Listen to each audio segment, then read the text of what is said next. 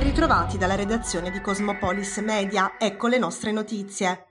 Coronavirus. Il bollettino del 25 maggio segnala 22.438 nuovi casi e 114 decessi in Italia. Il tasso di positività diminuisce rispetto al giorno precedente e si attesta sul 10,2%. Continua il calo dell'occupazione ospedaliera. Scendono a 271 le persone ricoverate nelle terapie intensive, mentre i degenti in area non critica diminuiscono a 5.969. In Puglia il bollettino regionale segnala 1.561 casi e 11 11 decessi nelle ultime 24 ore. Nel Tarantino attestati 263 contagi. In totale al momento sono 41.620 le persone positive al Covid-19 nella regione, di cui 332 ricoverate in area non critica e 17 in terapia intensiva.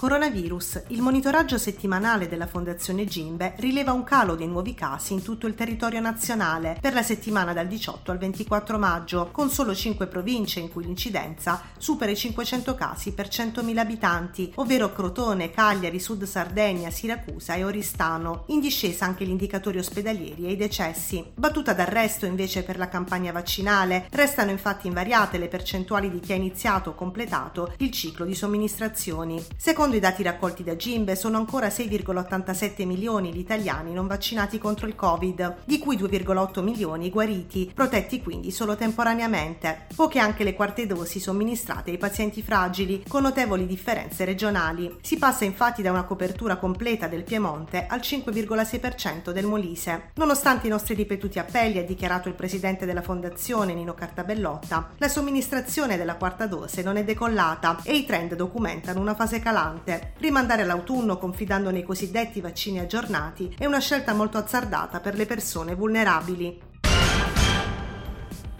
Con la stagione estiva ormai alle porte, il litorale pulsanese comincia ad ospitare i primi turisti e bagnanti. Molte tuttavia le spiagge sporche cariche di rifiuti abbandonati. Quello della pulizia delle spiagge è un problema che purtroppo si ripresenta tutti gli anni, ha dichiarato Angelo Di Lena, consigliere comunale uscente e attuale membro dell'Unione dei Comuni del versante orientale della provincia di Taranto, che per anni si è occupato della vicenda in qualità di consigliere d'opposizione. Di Lena ha ricordato che la ditta Ecologia Falzarano aveva proposto una pulizia straordinaria entro la alla fine di maggio e interventi puntuali durante i mesi estivi. Spetta ai funzionari comunali preposti e al direttore di cantiere, ha concluso Di Lena, vigilare sull'operato della concessionaria del servizio e verificare che venga attuato quanto concordato.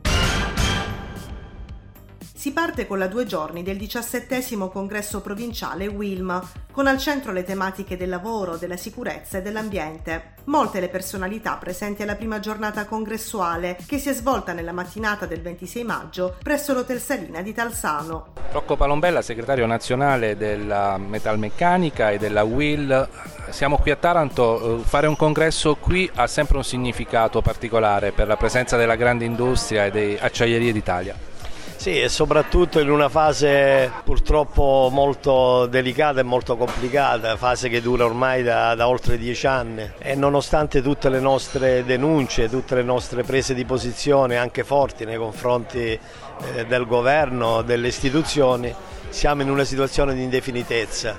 Purtroppo la cosa che distrugge le persone e le realtà produttive quando non si assumono le decisioni, cioè quando le cose vengono lasciate così senza una determinazione. E questa è una delle, eh, delle situazioni purtroppo classiche dove il governo non ha voluto mai assumere una decisione, qualunque essa sia, la politica deve assumersi le, le decisioni, non può aspettare, cioè non può aspettare che gli eventi risolvano i problemi, risolvano le questioni. E quindi il congresso diventa anche un'occasione di dibattito, di coinvolgimento, di sprono sprono al governo nazionale eh, per cercare di impegnare, di non dividere più questa città. Ci sono stabilimenti siderurgici nel mondo che non inquinano e non creano morti eh, e non creano divisione fra i cittadini e la soluzione non è quella di una chiusura così, senza nessun tipo di alternativa, perché la chiusura con uno stabilimento così grande non ci sono risorse o imprenditori o governi in grado di bonificare un sito siderurgico. Quindi adesso c'è un'occasione formidabile che è quella della transizione. Si passa da un sistema produttivo ad un altro sistema produttivo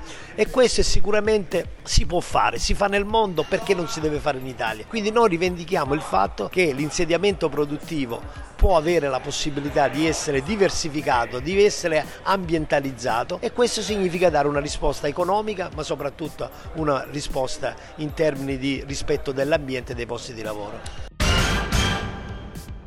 si è tenuta nel pomeriggio di ieri presso la terrazza dell'Hotel Salina a Taranto l'iniziativa di più centro-sinistra Emiliano Commelucci sindaco. È stata l'occasione per illustrare il progetto politico della lista che corre alle elezioni comunali 2022 di Taranto a sostegno del candidato sindaco Rinaldo Melucci. Allora continua questa campagna elettorale Melucci tra la gente con i vari partiti che sostengono la sua candidatura a sindaco di Taranto ma tanta gente soprattutto, tante categorie professionali e componenti della nostra comunità. Io continuo a vedere una città molto consapevole di quello che è avvenuto in questi anni, continuo a vedere che la gente ha apprezzato il tanto lavoro che sicuramente va anche corretto, va implementato, va, va completato, però vedo una città che non vuole tornare indietro e grazie anche all'impianto di valori, alle idee programmatiche che portano eh, dire, forze politiche come quella di centro-sinistra che al suo interno ha anche dire, la storia di articolo 1, come sapete, eh, sono sicuro che insomma, questa coalizione farà tanta strada, farà cose positive, ci permetterà di portare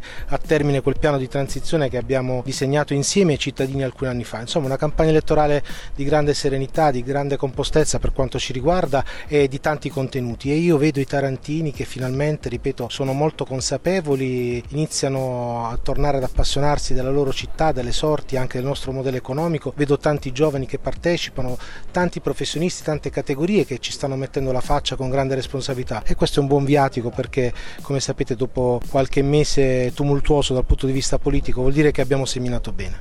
Poracino continua la campagna elettorale per le amministrative di Taranto, più centro-sinistra, tanta gente per quanto sia un'ora del pomeriggio, ancora un'attività lavorativa, segno tangibile di un'attenzione nei confronti della vostra proposta politica. Sì, questo è un risultato importante che abbiamo costruito in anni di, di lavoro insieme a Massimo Serio abbiamo costruito questa lista che partendo da, eh, dal gruppo storico, dal gruppo dirigente di articolo 1, però ha avuto la capacità, l'intelligenza di sapersi aprire al mondo delle professioni, dell'imprenditoria, eh, della cultura, dello sport, dell'associazionismo. È una lista che sta facendo un grande lavoro, contiamo di ottenere un risultato importante nel campo largo del centro-sinistra che eh, è anche l'emblema del, del nostro simbolo simbolo. In un rapporto eh, molto positivo con il Presidente Emiliano, ricordo che siamo l'unica lista ad avere il suo nome all'interno del simbolo, eh, che è frutto di questa collaborazione che da anni vede il sottoscritto con lui impegnato quasi quotidianamente, prima da assessore regionale allo sviluppo economico e da un anno e mezzo a questa parte da suo consigliere politico per l'attuazione del piano per Taranto. Contiamo di poter dare un contributo determinante a Rinaldo Melucci per provare, perché no, a vincere già al primo turno e chiudere la partita al 12 di giugno per riprendere il lavoro che inopinatamente era stato interrotto circa sei mesi fa con lo scioglimento eh, del Consiglio Comunale attraverso una congiura di palazzo di consiglieri che non hanno voluto bene non al Consiglio Comunale ma non hanno voluto bene alla città di Taranto. Si è svolto nella mattinata del 26 maggio presso la Camera di Commercio di Taranto l'incontro La certificazione della parità di genere a sostegno dell'imprenditoria, un evento organizzato dalla Banca di Credito Cooperativo San Marzano per illustrare alle aziende del territorio tutte le agevolazioni introdotte dal Piano Nazionale di Ripresa e Resilienza a favore delle imprese che adotteranno politiche e misure concrete volte a ridurre il divario di genere. Presidente, questa iniziativa in Camera di Commercio sta a dimostrare come il PNRR PNRR può significare tanto anche sul tema della parità di genere, un'iniziativa lodevole che porta le nostre società ad essere sempre più inclusive e meno discriminanti verso il gentil sesso. È diciamo, un argomento, un convegno molto molto importante su un tema fondamentale, come lei ha ben detto sulla certificazione della parità di genere, che a mio parere non si raggiunge per legge, è un fatto culturale per cui bisogna sforzarsi. Il fatto però che ci sia all'interno del PNRR delle misure eh, ad hoc per l'imprenditoria femminile sta a significare che il valore eh, del sesso eh, fra virgolette debole ha, è determinante, tant'è che le imprese da un sondaggio in Camera di Commercio a conduzione femminile sono circa il 60%. C'è un divario sicuramente sui salari perché le donne ancora percepiscono un salario inferiore, eh, però ritengo che eh, proprio l'illustrare determinate misure come oggi avviene su questo argomento possa essere determinante soprattutto per la nostra provincia e per Taranto città. Presidente Di Palma, il PNRR è una serie infinita di occasioni, tra queste c'è anche la parità di genere, come favorire questi processi nelle nostre società. Oggi ne parlate in questo importante convegno, il ruolo che la BCC avrà in questa nuova dinamica. Sì, il PNRR fra le tante cose fa anche questo, una cosa molto importante, cioè avviare la possibilità che le aziende arrivino a una certificazione della parità di genere. Questa certificazione sarà molto utile per le aziende perché potranno avere numerosi vantaggi una volta che all'interno delle proprie aziende le carriere dei propri dipendenti siano unificate e siano indipendenti dal genere maschile o femminile. Ma questo percorso non riguarda soltanto i lavoratori dipendenti, riguarda a livello legislativo europeo anche le governance aziendali. Facciamo l'esempio della, della, nostra banca, all'interno della nostra banca noi abbiamo inserito sia nel collegio sindacale sia nel consiglio di amministrazione delle professionalità di genere femminile, perché così è previsto dalla legge, ma questo ovviamente a noi ci fa anche molto piacere perché ascoltare delle voci femminili all'interno di consessi che normalmente sono sempre stati maschili crea una buona discontinuità. Oggi il convegno ha una eh, connotazione strettamente pratica. Noi, ecco perché forse anche la grande partecipazione, spieghiamo puntualmente cosa è necessario per ottenere questa certificazione e diremo chiaramente che i fondi necessari per questa formazione sono messi a disposizione dal PNRR. Quindi è chiaro c'è molta attenzione e siamo contenti di poter dare come banca eh, questo contributo alla crescita del territorio. Ah, diciamo il gap purtroppo tra il nord e il sud anche nel discorso della parità di genere c'è, è una realtà che non possiamo ignorare, però io sono convinto che appunto i fondi che sono stati destinati tramite il PNRR in questa direzione, quindi verso gli asili, verso il discorso appunto dell'imprenditoria femminile, mi auguro che quanto prima, almeno nei prossimi anni, questo gap può diminuire oppure essere eliminato. Ma le aziende naturalmente è un momento delicatissimo, uh, quel 2022 è molto compromesso dopo il post-Covid, il discorso della guerra, però bisogna guardare il bicchiere mezzo pieno. Noi per quanto riguarda Confindustria Tanto, questo territorio sappiamo che tanto nei prossimi anni arriveranno, se, se saremo bravi a fare i progetti, diversi miliardi di euro.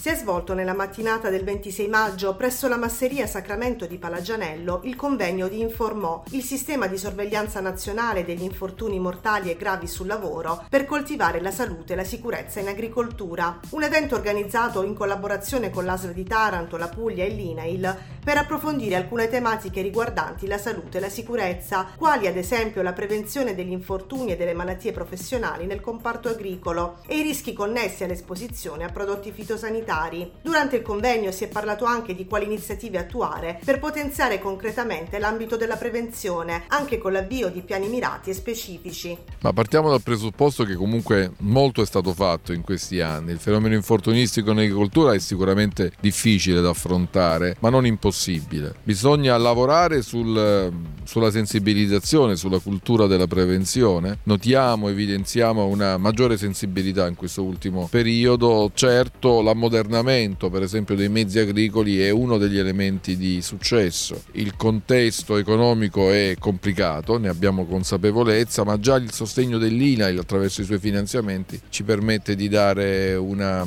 un'attenzione diversa a questo, a questo tema. C'è bisogno dell'impegno di tutti superando il momento della repressione lavorando sull'elemento prevenzionale. C'è consapevolezza e c'è un impegno a 360 gradi che penso possa in qualche modo portarci dei risultati anche nel giro di qualche anno. Sì, la formazione è centrale in tutti i temi che implicano uno sviluppo e una presa di coscienza. In agricoltura l'impegno in termini formativi c'è, bisogna svilupparlo, bisogna intensificarlo raggiungendo settori fino ad ora trascurati. È difficile applicare i sistemi di gestione ma non impossibile. La formazione è sicuramente un viatico importante. La sensazione che si ha è che nonostante tutto quello che si sia fatto e si continui a fare, eh, i bollettini continuano ad essere tragici, motivo per cui dobbiamo non solo intervenire con le attività ispettive e sanzionatorie, ma noi riteniamo che adesso, finita l'emergenza Covid, riprendere tutto il ventaglio delle attività eh, di, di un'azienda sanitaria e quindi dedicare anche attenzione all'attività svolta dallo Special per quanto quanto riguarda un, non solo eh, l'attività di controllo per prevenire gli infortuni eh, sul posto di lavoro. Oggi parliamo di agricoltura perché dopo l'Ilva questa provincia, questo territorio ha una delle più grandi attività a cielo aperto che è l'agricoltura, la zootecnia, le colture intensive con vocazioni anche diverse su tutto il territorio. Infatti quella di oggi è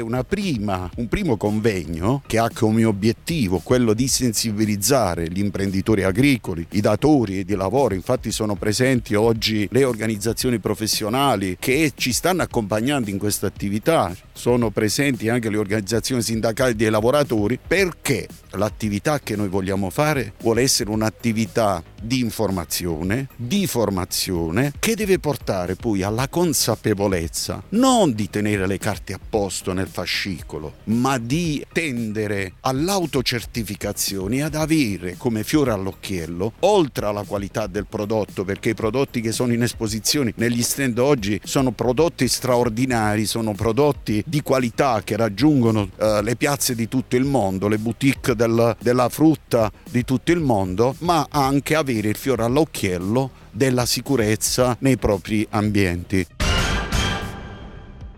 È tutto fatto per il nuovo direttore sportivo del Taranto. L'ex Brindisi Nicola Dionisio ha trovato un accordo con Massimo Giove per essere il successore di Francesco Montervino sulla poltrona di DS. L'intesa sarebbe su base annuale con la firma e l'annuncio che dovrebbero arrivare nelle prossime ore. Dionisio è reduce da una splendida stagione in riva all'Adriatico dove a breve comunicherà al presidente Arigliano del suo nuovo incarico. Una volta ufficializzato il Neo DS incontrerà mister Giuseppe Laterza terza per iniziare finalmente a programmare il Taranto 2022-2023. Dalla redazione di Cosmopolis News è tutto, al prossimo aggiornamento.